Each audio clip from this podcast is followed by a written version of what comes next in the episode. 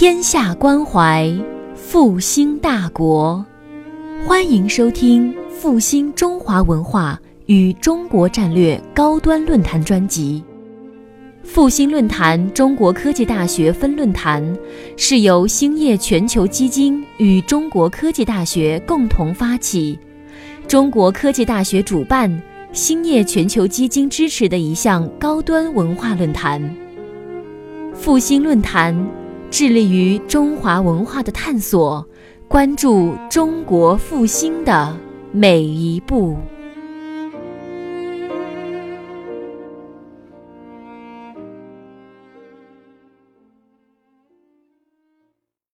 好，呃，非常高兴回到母校，然后我是九六零八的，大家这边有西区的吗？然后有巴西的吗？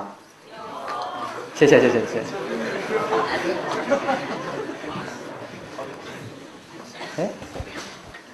我我前两天在微博上看到有人上传这张照片，那是很多年前的黄山路。呃，我其实以前很少来东区，但是呃大一的时候，我们每天会啊、每个星期会有一天晚上，然后骑着自行车，然后沿着黄山路到东区来做实验。然后那时候，嗯、黄山路上还有家叫扬州包子店的地方，然后每天每个星期都会去吃一顿。然后一个学期下来，我们就长胖了。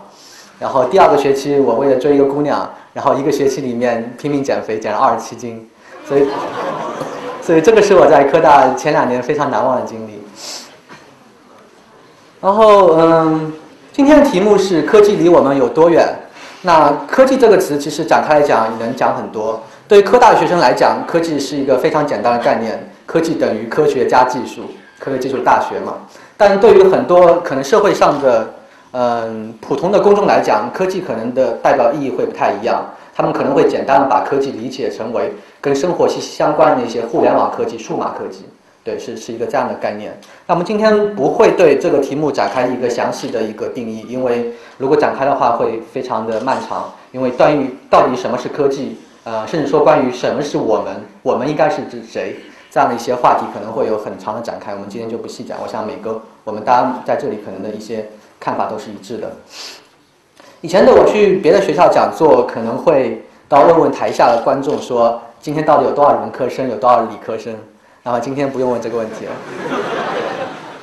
嗯，科大是一个非常，当然这里面我今天可能是有一些，今天到底有多少文科生呢？能举手吗？很很勇敢，都是外校来的，对。呃，很遗憾没有别的学校的姑娘过来。嗯，在科大其实大家会觉得这是一个非常纯理工科的学校，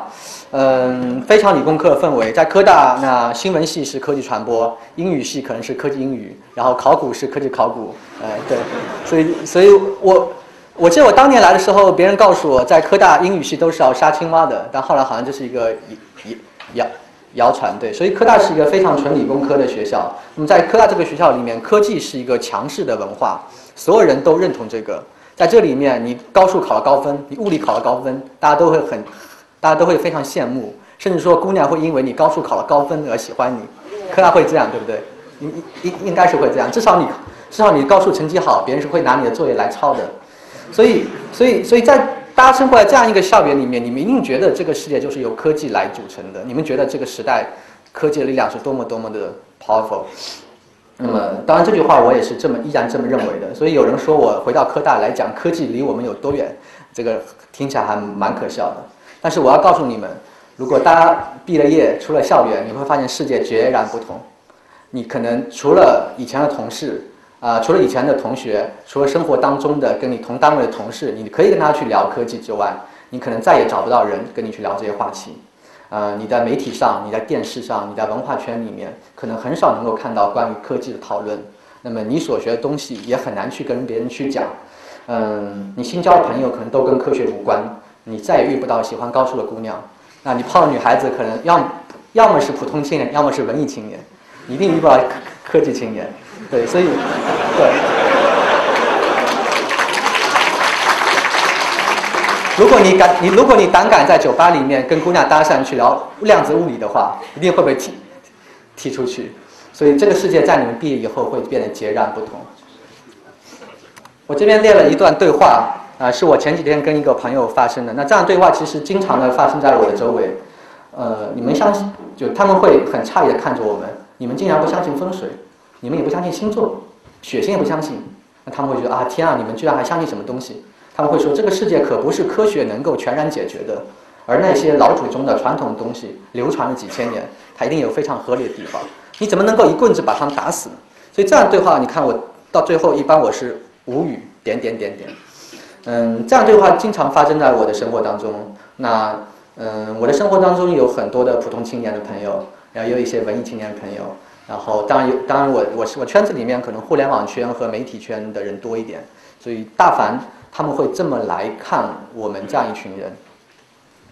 所以我想说的是，科技离我们真的很远。当你们毕业以后，当你们离开这所充满科技氛围的学校，当你到社会上以后，你会觉得你刚你那么以前那么多年所学的东西，它在文化当中，它在生活当中，真的好像很少很少。对，这是我们可能每个同学出了学校以后，他会你们将会面临的一个窘境。那造成这样几个局面，我觉得有几个原因啊，我这边简单归纳一下。第一。我们的媒体圈和文化圈其实是被人文背景的人把持的、占领着。你看台下一个安大那个文科毕业的记者同同学，你会发现，就是当然也并不是说科技背景的理科生背景同学可能不太想去媒体，当然有一方面这样原因。另外发现他们可能找不到一个好的渠道去媒体，因为他生活当中也没有同事、没有前辈、没有朋友在媒体里面供职，他根本想不到我要去媒体里面就业。对，所以他没有这样的渠道，另外他可能也没有这样的心思，所以造成结果是，那些影响我们文化生活的、控制我们社会话语权的那些机构是被人文背景所把持的，所以那那显而易见，就是科技的东西当然会非常少。第二个原因，其实科学或科技它是一个很难被流行的一个东西。那我们说科学，它本质上它是一个。嗯，违反违反人的直觉经验的一个东西。我们说那个地球绕着太阳转，那么这样一个现象，是我们需要通过假设、需要通过观察、需要通过证实这样一套科学的一个一一个观察来得到的，并不是说我我凭经验就可以去学会这样一套逻辑关系。所以科学的逻辑它是。不是一个本能能够发生的，它是要需要通过后天的严格训练，甚至去违背你的一个经验的一个观察的一个东西。所以科学它不是一个先天能发生的东西，所以它本质上它会非常难以学习。另外呢，科学它跟媒体和文化的一个嗯一个习惯是不一样的。你看在媒体里面大家报道的东西啊，我总是会去追逐热点，记者要去报道新的研究，要去报道新的热点。嗯，当一个科学的东西出来以后，呃，比方说二零零九年，那么专家说这个地方啊吃苹果健康；二零一一年，那么又发现另外一个条件，他就会去报道新的东西。所以这样反复来报道，可能公众也会觉得，哎，科学家怎么老在说一些颠三倒四的话？他会反而造成一种假象，说科学家是不诚信的。呃，另外来讲就是。嗯，严谨的科学报道是一个很难的东西，它本质上会让这个事情变得很难看。比方说，我们说一个科学结论，呃，如果要严谨表达，可能会说在条件一成立的情况下，条件二成立的条件，在条件三也成立的情况下，这个结论的可能出现的概率是百分之七十以上。我们我们会这么来描述一个东西，但这段文字它本质上是不可阅阅读的，所以在媒体表达的时候，这这段文字它一定会被经删减掉，一定会被呃呃。包装一下，那么这个里面就会带来一些冲突和矛矛盾。呃，另外一个另外一个一个很大的问题是，媒体非常讲究平衡报道。啊，比方说转转基因这个事情，哪怕说科学的主流观点可能都认为转基因是一个可靠的东西，但是在媒体在报道的时候，他还不能单单讲科学界，他必须要去另另外一个呃反对的观点过来，以让这个媒体的这一篇报道显得看起来观点平衡。呃，他可能会去说，山西的某个老农认为转基因是不可靠的，对，就是这样一句话，他会放在最后，所以这会就是这是一个媒体的一个媒体的新闻报道，他他从他的立场出发，要求他做这么一件事情，但这个东西可能是科学家所不能接受的，所以由于种种的这个嗯文化圈和媒体圈的一个习惯语言呃这个语言习惯，以及说科学界的一个逻辑思维的悖论，它会造成科学。科技在媒体和文化圈里面，它是事实上是很难被传播的。呃，这个可能科技传播传播圈的朋友会遇到比较多，会遇到很多一些特别细节的困难的东西。另外就是，我觉得科科研圈真是一个很小圈子的一个机构啊，我们习惯于跟自己人为伍，我们习惯于待在我们自己的小圈子里面，觉得很开心。嗯，大家就是科科学家，好像我也不想去认识别的人，也不想去认识别的圈子的人，我只认识几个跟我业务有有关联的就 OK。他们并没有太多的意意愿去向外界来传达我们的一些信念和我们的一些价值观。那么，呃，我刚总结这三点，就觉得是是我能找到的。嗯，为什么说在文化里面，在在在文化里面，科技是那么的示威的原因？所以，所以这样一些事情会造成说，人们对科技在生活当中，人们对科技不理解，对搞科技人不理解，对理科生不理解。啊，你们可能会觉得理理科生非常多，但是出去以后会发现，其实大家就生活当中理科生也比较少，真正搞科技人就特别少。而那些媒体圈、那文搞文化人、文艺青年们，对你们真的是刮目相看。嗯，就是就大家会这呃，大家会觉得我们是科研怪物。对我，我印象非常深刻。嗯，记得那个《盗梦空间》出来以后，当时有一个媒体采访我对这个电影的看法，他说：“你们理工科的人，这个做梦啊，跟文科生有什么区别？” 然后我我当时就凌凌乱了，对。然后当时那个，我记得今年那个上半年，呃，去年，呃，今年上半年，南方有个媒体啊，其实就是南方周末了，然后报道我们的时候用了一个。一个标题叫“理科生也有春天”，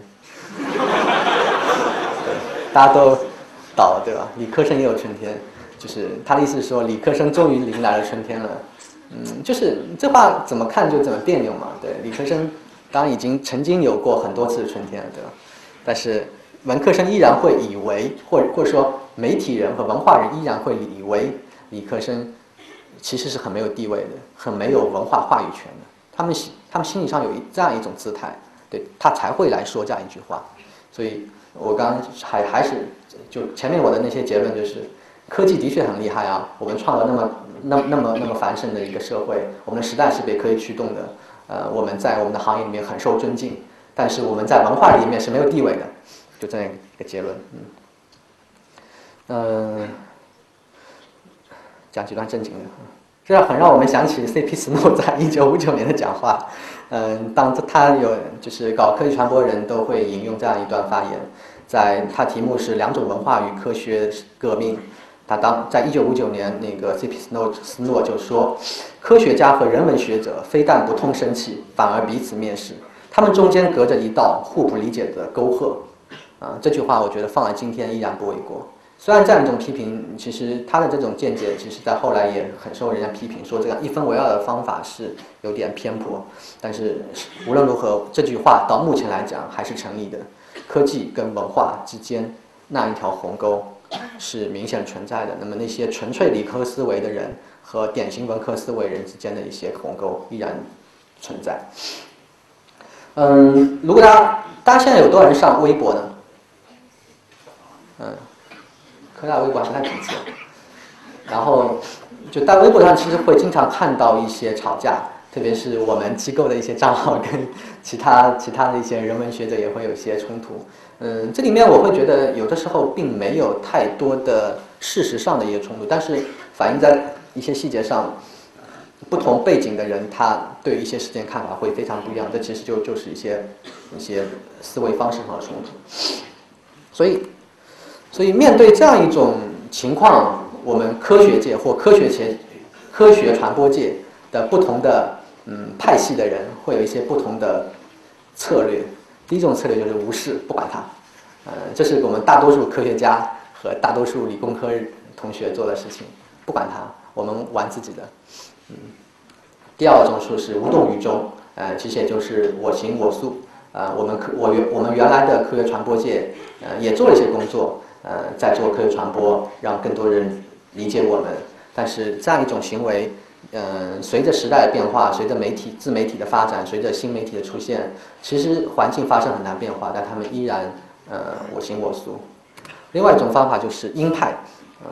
这个最最代表的是科大生物系的另外一位著名校友。对。他们的观点是，呃，对于对于对于这些对于这些文科思维、文科傻妞，我们要棒劈头棒喝、雷鸣电闪、旗帜鲜明、不留情面、科学灌顶、围追堵截，甚至绞杀他们的谬误言论。对，目的在于警醒和影响呃旁观者。嗯，我觉得嗯没问题，挺好的。对，嗯，呃，我我我我我我，我 是说，就是因为每个人的性格不一样，以及每个人的经历不一样，会采取一些不同的措施。我认为鹰派其实是非常有价值的，嗯，但是有我的策略不太一样，嗯，我的策略是，嗯，用别的领用别的领域的用别的圈子的语言，嗯，来推荐我们，让我们更好的被圈外人来熟悉。慢慢的、慢慢的，让圈子外人来了解我们的文化，了解我们这一群人，了解我们的科技工作者，慢慢的去占领更多的话语权和阵地。我们要去占领那些我们能够占领的阵地，慢慢的再来推荐更多的科技文化，这是我的策略。好，讲讲我的个人故事。嗯，我在科大念了五年的生物学，然后在。嗯，二零零一年上了复旦的硕博连读，然后在二零零四年我自己尝试开始写点东西。嗯，当时想法也很简单，因为自己一方面喜欢写作，另外一方面有科学背景，我就想怎么样可以把我的两方面的才能都结合起来。嗯，然后就写点文章，一开始是在一些比较传统的科学杂志上写文章，对。但是我那时候交了一个复旦新闻系的女朋友。嗯，可是她是不看科普杂志的，呃，她看杂志是什么《三联生活周刊》呐，然后《南方周末》啊这样的杂志。所以想，作为一个理科生，我写那么多东西，居然女朋友都不看，那真是蛮可悲的。所以，我所以我当时就想，我应该写点什么样的东西，可以让我的科学的文章出现在那些杂志上。以前很少有人这样做，以前很少有人去努力的在那些文化人的阵地。去写科普，嗯，那我当时就努力去想，呃，我怎么样可以不仅仅在那些我们科普圈里面小自娱自乐的科普杂志上，呃，写当然也很重要，但我希望去更多的阵地去写文章，就所以我就当时就会琢磨说，三联生活周刊的编辑他会去喜欢什么样的类型的文章，上海一周的编辑他会去喜欢什么类型文章，当一个专栏的版面里面。它如果都是影评、文化评论、城市生活的时候，科学的东西放在里面，它应该是变成一个什么样的状态，才能不显突兀，以至于让编辑接受，以至于让读者觉得还不错。我当时想了很多这样的想法，那么当时的想法也是很很理工科思维的，那么会去尝试不同的变化，无非是提假设、做实验，这个实验不行，OK，我换种方式，对，OK。就写了很多类型的不同风格的文章，所以慢慢慢的，我自己写作开始，到差不多半年以后，我就能够在《三联生活周刊》，后来在上海一周上写专栏，在《外滩画报》写专栏，嗯，这个基本上是以前科学写作者很少去占领的阵地。OK，我我好像我发现我可以做到这一点，对，所以所以呃，这个是我当时的一个博客，我在二零零零零零五还是零六忘了。呃，写开始写博客，后来这个博客也被那个牛博网收录，所以慢慢慢的你会发现，就是一个科学写作者，他可以渗入到那些人文的圈子里面，人文工作者的圈子里面，慢慢的去占领更多的阵地，慢慢的被他们所接受。所以这也是我后来慢慢慢慢自己琢磨出了一条，哎，好像我觉得好像可以传播更多的我们的价值观到那些阵地去的一个方式。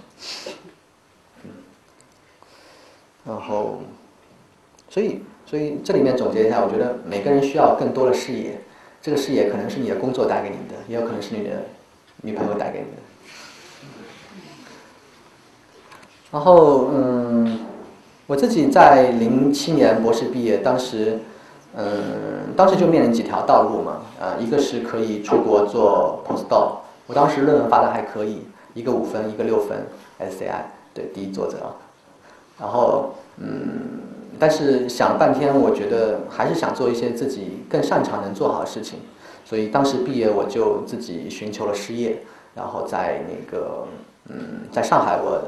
呃待了半年多，做自由撰稿人，当时给十几个杂志写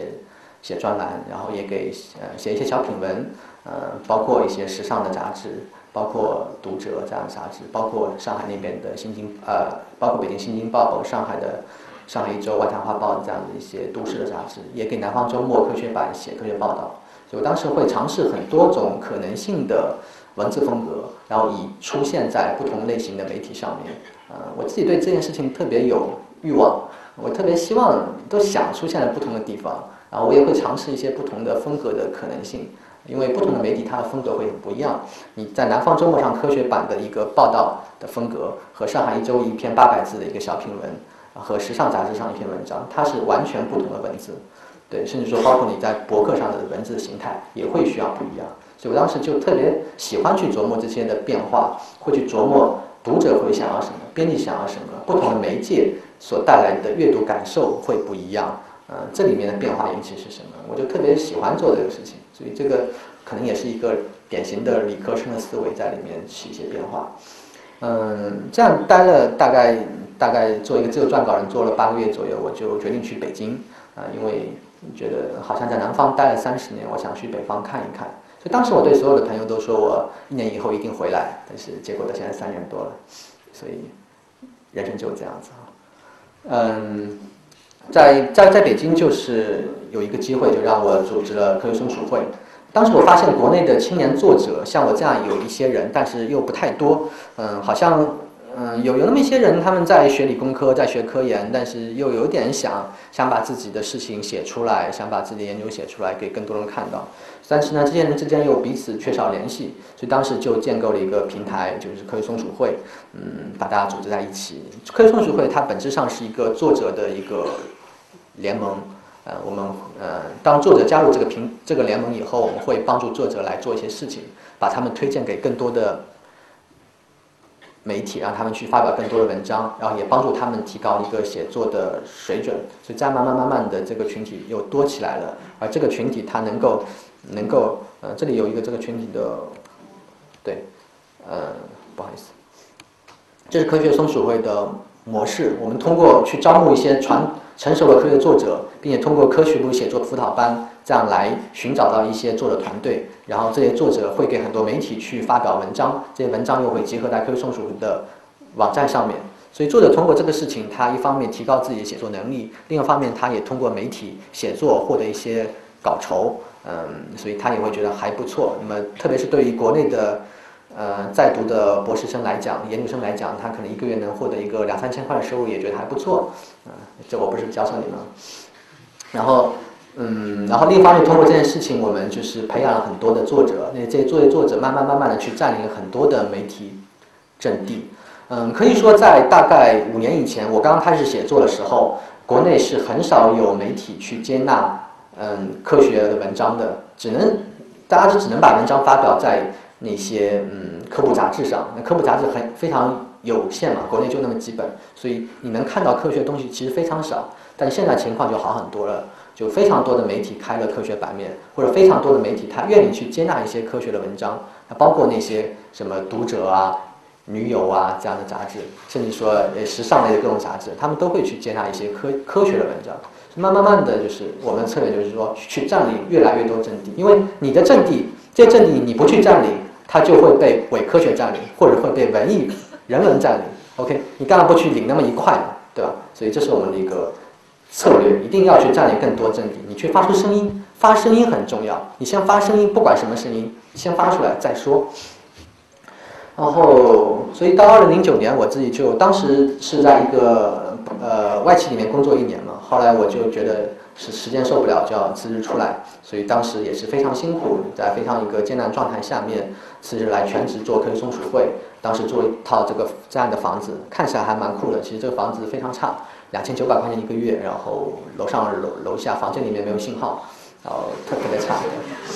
嗯，天气冷的时候，你打电话需要那个探出窗外去。所以我记得那时候十二月份我们做一场活动，然后买了很多矿泉水，但是呢又送不出去，就把矿泉水都又但是又舍不得丢掉，就把矿泉水全部丢在阳台上，啊，但是呢，阳台上被矿泉水占满以后，你打电话就得蹭到外面去，所以就非常的辛苦，非常冷，所以当时是一个非常惨的一个状况。对，嗯，科松鼠会的，我刚刚讲了，就是我们的一个策略是，我们要去占领越来越多的媒体阵地；另外一个策略是，我们要去融合不同的圈子，让别的圈子的人来了解到科学界和科学传播界。所以我们做了一些工作去融合圈子，比方说，这是我们的一个活动现场。嗯，大家看这个现场可能猜不出是干嘛的。他们其实是在聊一个话题，叫“科学是什么”。然后这个五个人呢，一个是主持人，呃，中间那个是大家可能有有些同学会认识，他是呃云南那个昆明动物所的马元岩老师，对。然后在中间那个女孩子是歌手田园，然后在左边两位是呃在右我这边右边两位是一个是呃科学传播界的一个很有名的老师叫李大光。还有一位是做营销的老师，呃，也还蛮有名的，嗯。所以你看台上我们会把这样一群人组织在一起来聊科学是什么。它里面有科学家，有科学传播工作者，有普通的电视主持人，有营销专家，有歌有歌歌手，并且我们弄了一个一个机器猫来献花。所以这是我们当时会去尝试的很多活动的一个风格。我们尝试让不同的圈子的人。聚在一起来聊一些科学的问题，试图让不同圈子的人来了解到我们在做什么。这是也是我们一个活动现场，我们请了一个说唱歌手来用物理名词来唱一首歌。对，他当时用了很多什么弓啊什么这样的一些名词来说唱，还蛮有趣的。其实，我们还试图让学者成为明星。我们在有些活动的现场会给学者。这是来拍这样的照片，这是中科院自动化所的一个老老师，非常酷啊！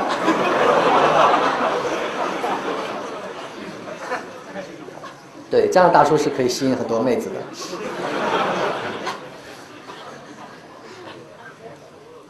所以 OK，科学松鼠会的传播策略是：一、培养科学写作者，去占领更多的媒体和文化阵地；二、融合不同的圈子，这是我们的。做事的一个大的策略和方向。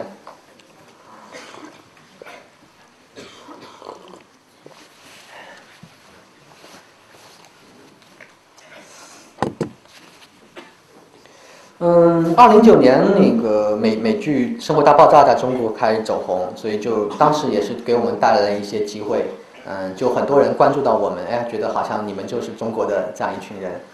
对，但是我觉得也是一种误解啊，就是《生活大爆炸》其实会让很多人来误解物理学工作者。对，就是这个片子让很多人以为自己喜欢上了物理，以为自己喜欢上了物理学家，但是让他们喜欢的人根本就是不一样嘛。你们你们觉得这里有学物理的吗？应该蛮多。对，你们觉得有谁像那帮人？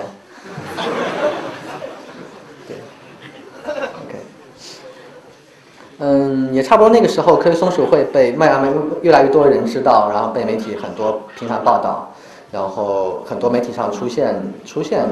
嗯，当时科学松呃，现在就是后来科学松鼠会成员大概一百多位，他们大部分是在科研第一线的研究工作者，可能跟在座很多人都是一样的，那他们试图在业余时间来写作，然后可能有些人写的也不多，一年可能写个四五篇、五六篇，有些人会多一点。可能甚至靠稿费来谋生，或者谋取一些业余的收入，呃，这都没问题，都挺好。慢慢的就通过这样的方式，呃，越来越多的人成为科学写作者，而媒体也看到说，哎，原来有这么多人在写这些东西，啊这些话题又是我们想想想吸纳的，所以他们就会慢慢的开设一些科学版面。所以，呃，我觉得现在的确通过我们的努力，然后让很多的媒体有了一个科学的小小的阵地吧，我觉得。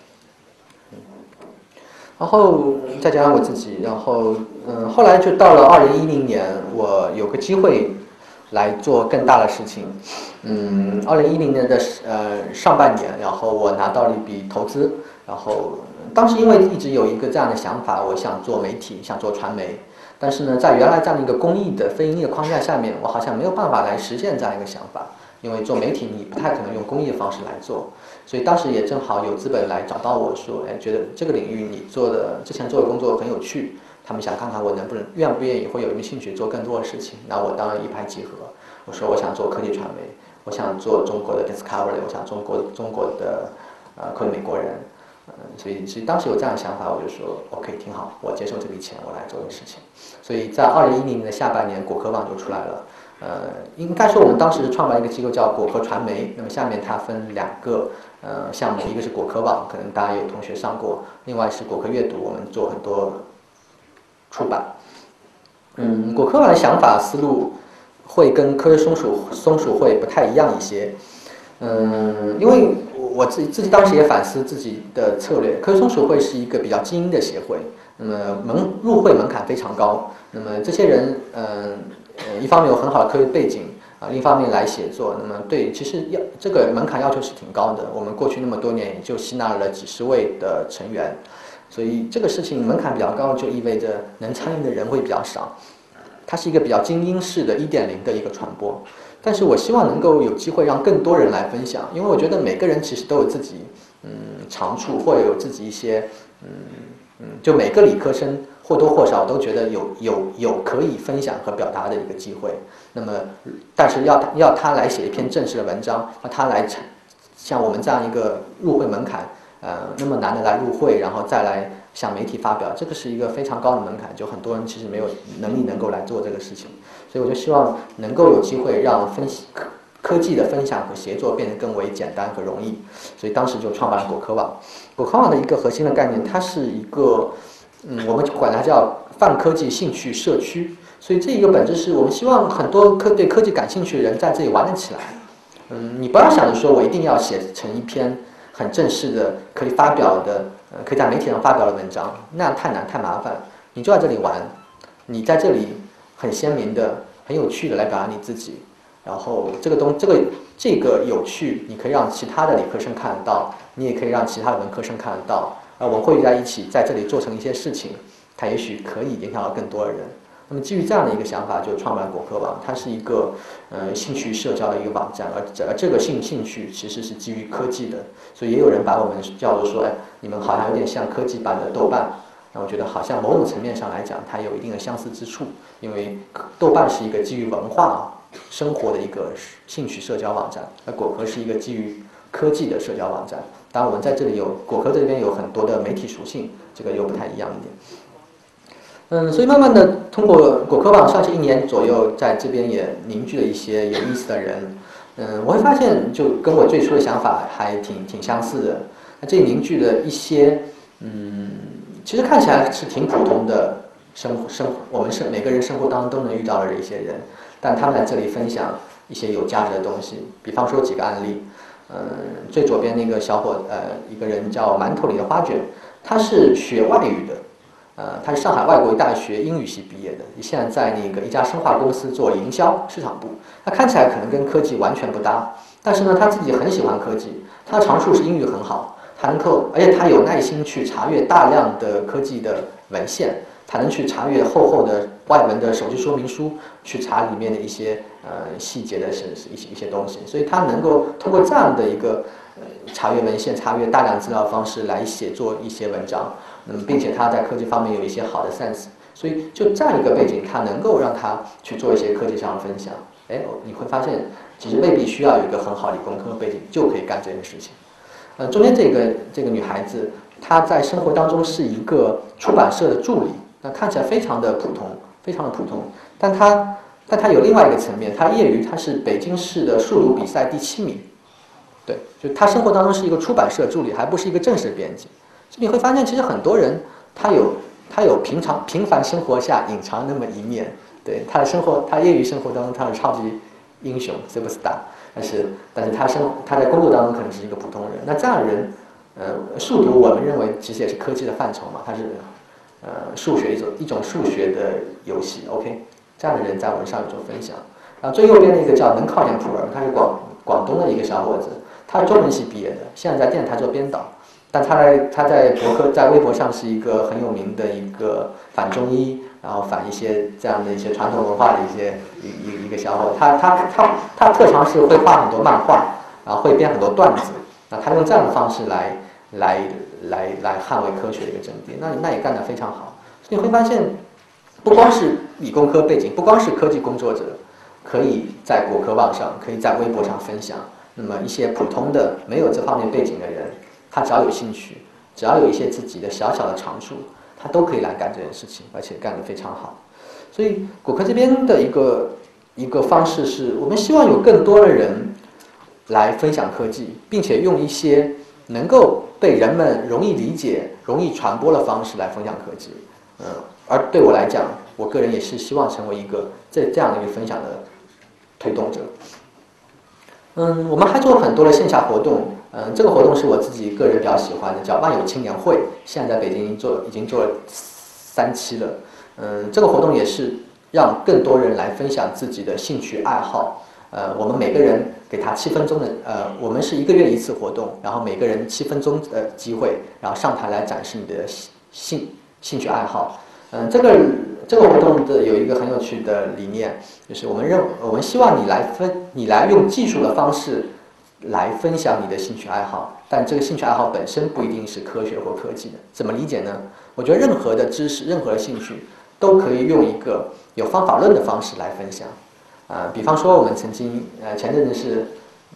马伯庸，大家知道马伯庸吗？啊，祥瑞一名，对，啊马伯庸来分享说如何讲述一个冷笑话，就就这样一个事情，就看起来跟科技打不到边，但是他可以用技术范儿来分享他这个话题，他怎么分享？他会讲怎么打造一个冷冷笑话，OK，有方法一二三。对，然后你知道我这个方法，你就可以快速的编出一条冷笑话。OK，我们认为他这个事情不是科技的，但是它是与我们息息，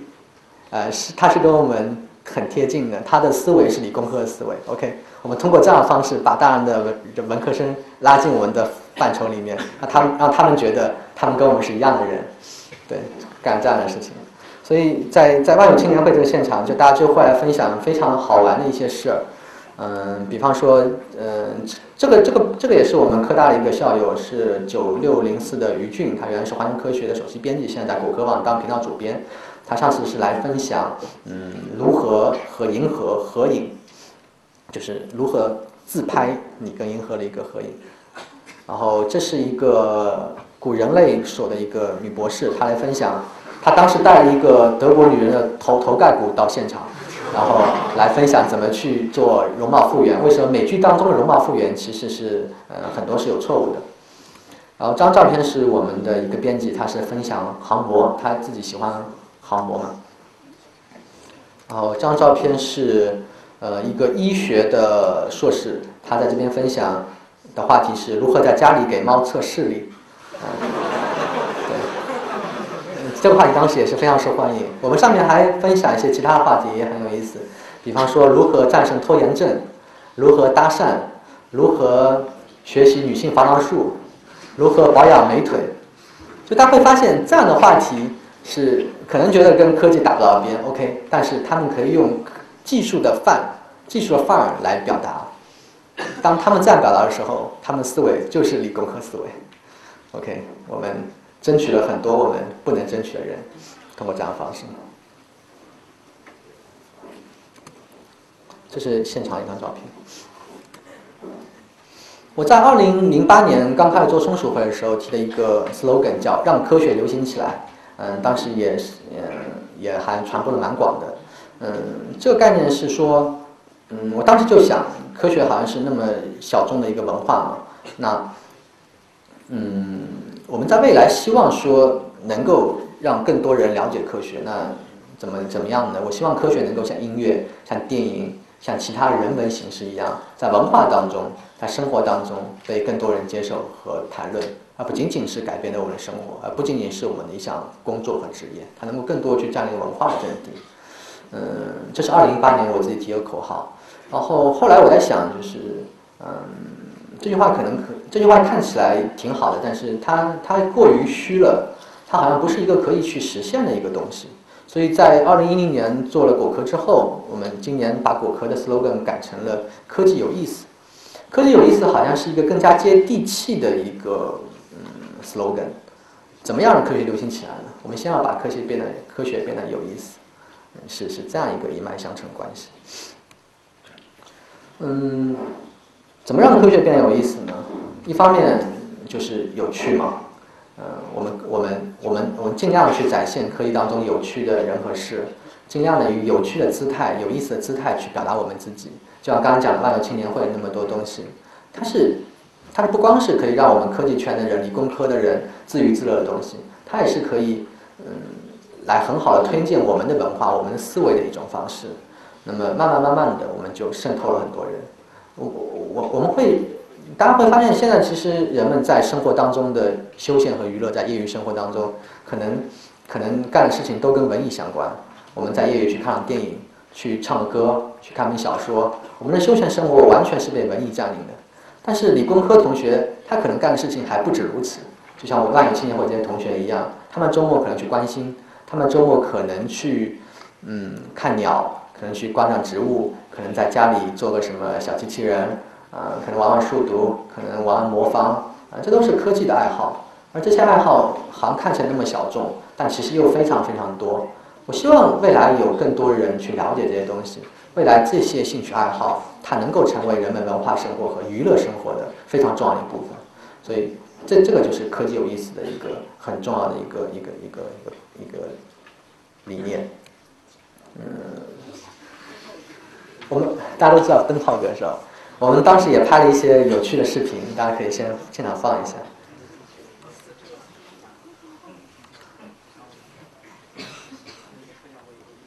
诶，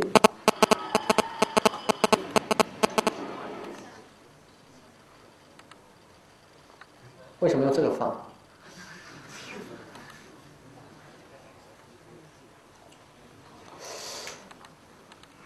不好意思。嗯，对，到往这加上去。你们确定这个能放视频吗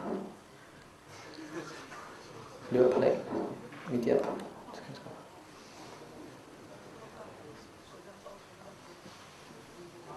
谁能帮我一下？帮我演一下，太土了。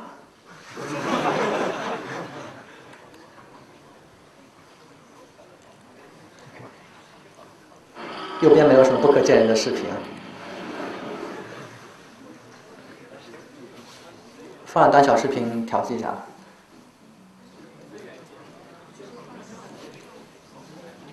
声音不够大，啊还还行，嗯，呃谁能帮我呢？我这里是能放出来的。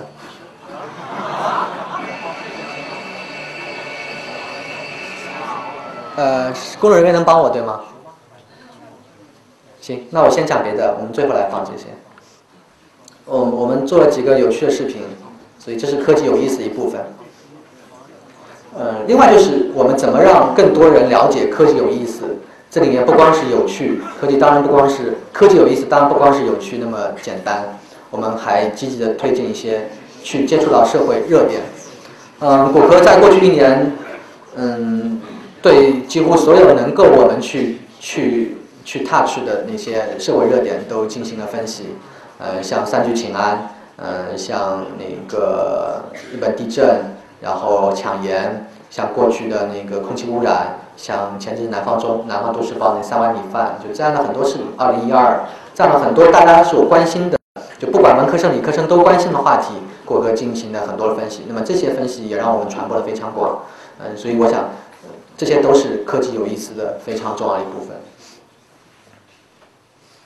就 OK，果壳网的策略是更多分享，让科技变得有意思。这是我们让，这是我们试图去推荐我们的科技文化，试图去消弭嗯科技与文化之间的鸿沟，试图让更多的人去理解理科生的所做一些事情。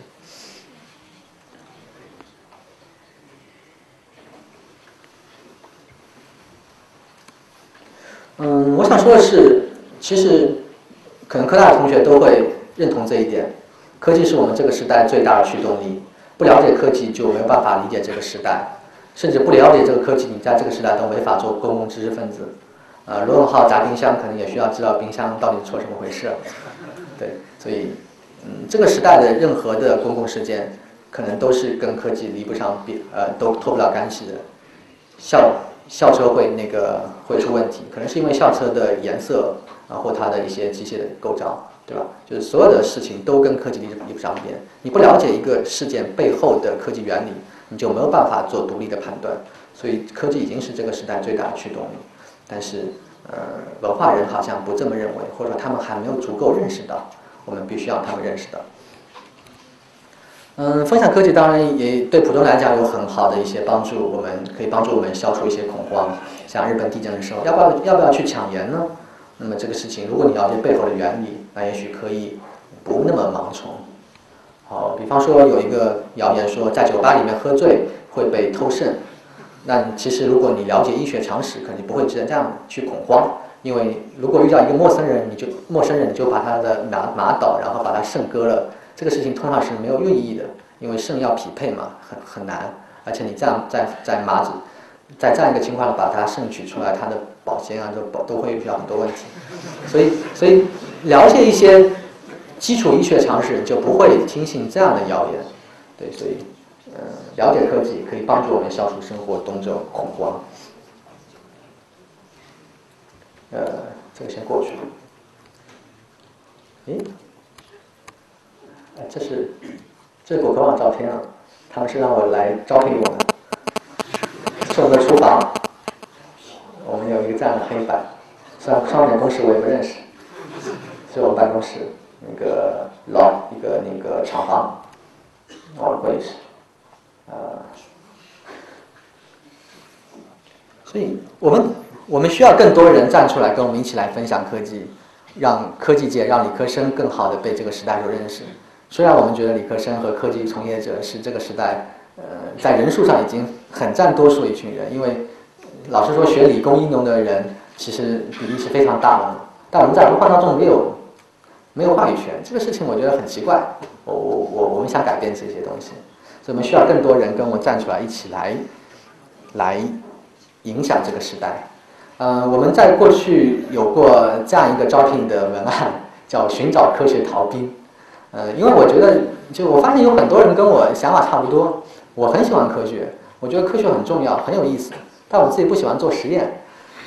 所以我可以干什么事情呢？哎，我后来就想，原来我还可以干这样一件事情。我依然在科学圈里面，我依然有机会去对话、去接触最好的科学家，我依然可以去讨论大量科学话题，我依然可以自诩为是一个理科生。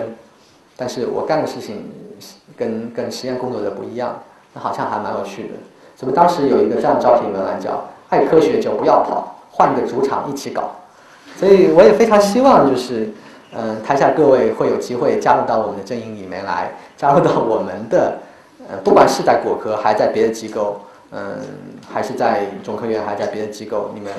可以更更多的有机会去推荐我们的科技文化，去更多的向我们这个圈子之外的人去表达我们自己。那从这个。从我们这个事情来讲，我觉得我们需要训练很多的科技人才，哪怕说你们将来是做科研，我们希望你们不仅仅是懂科研，你们需要去了解政治，你们需要去了解文化，你们需要去了解媒体，你们需要去更好的去沟通。只有这样，我们才能够更好的让我们这个圈子之外的人来理解科技文化，来更好的向他们来表达我们自己，来分享。谢谢。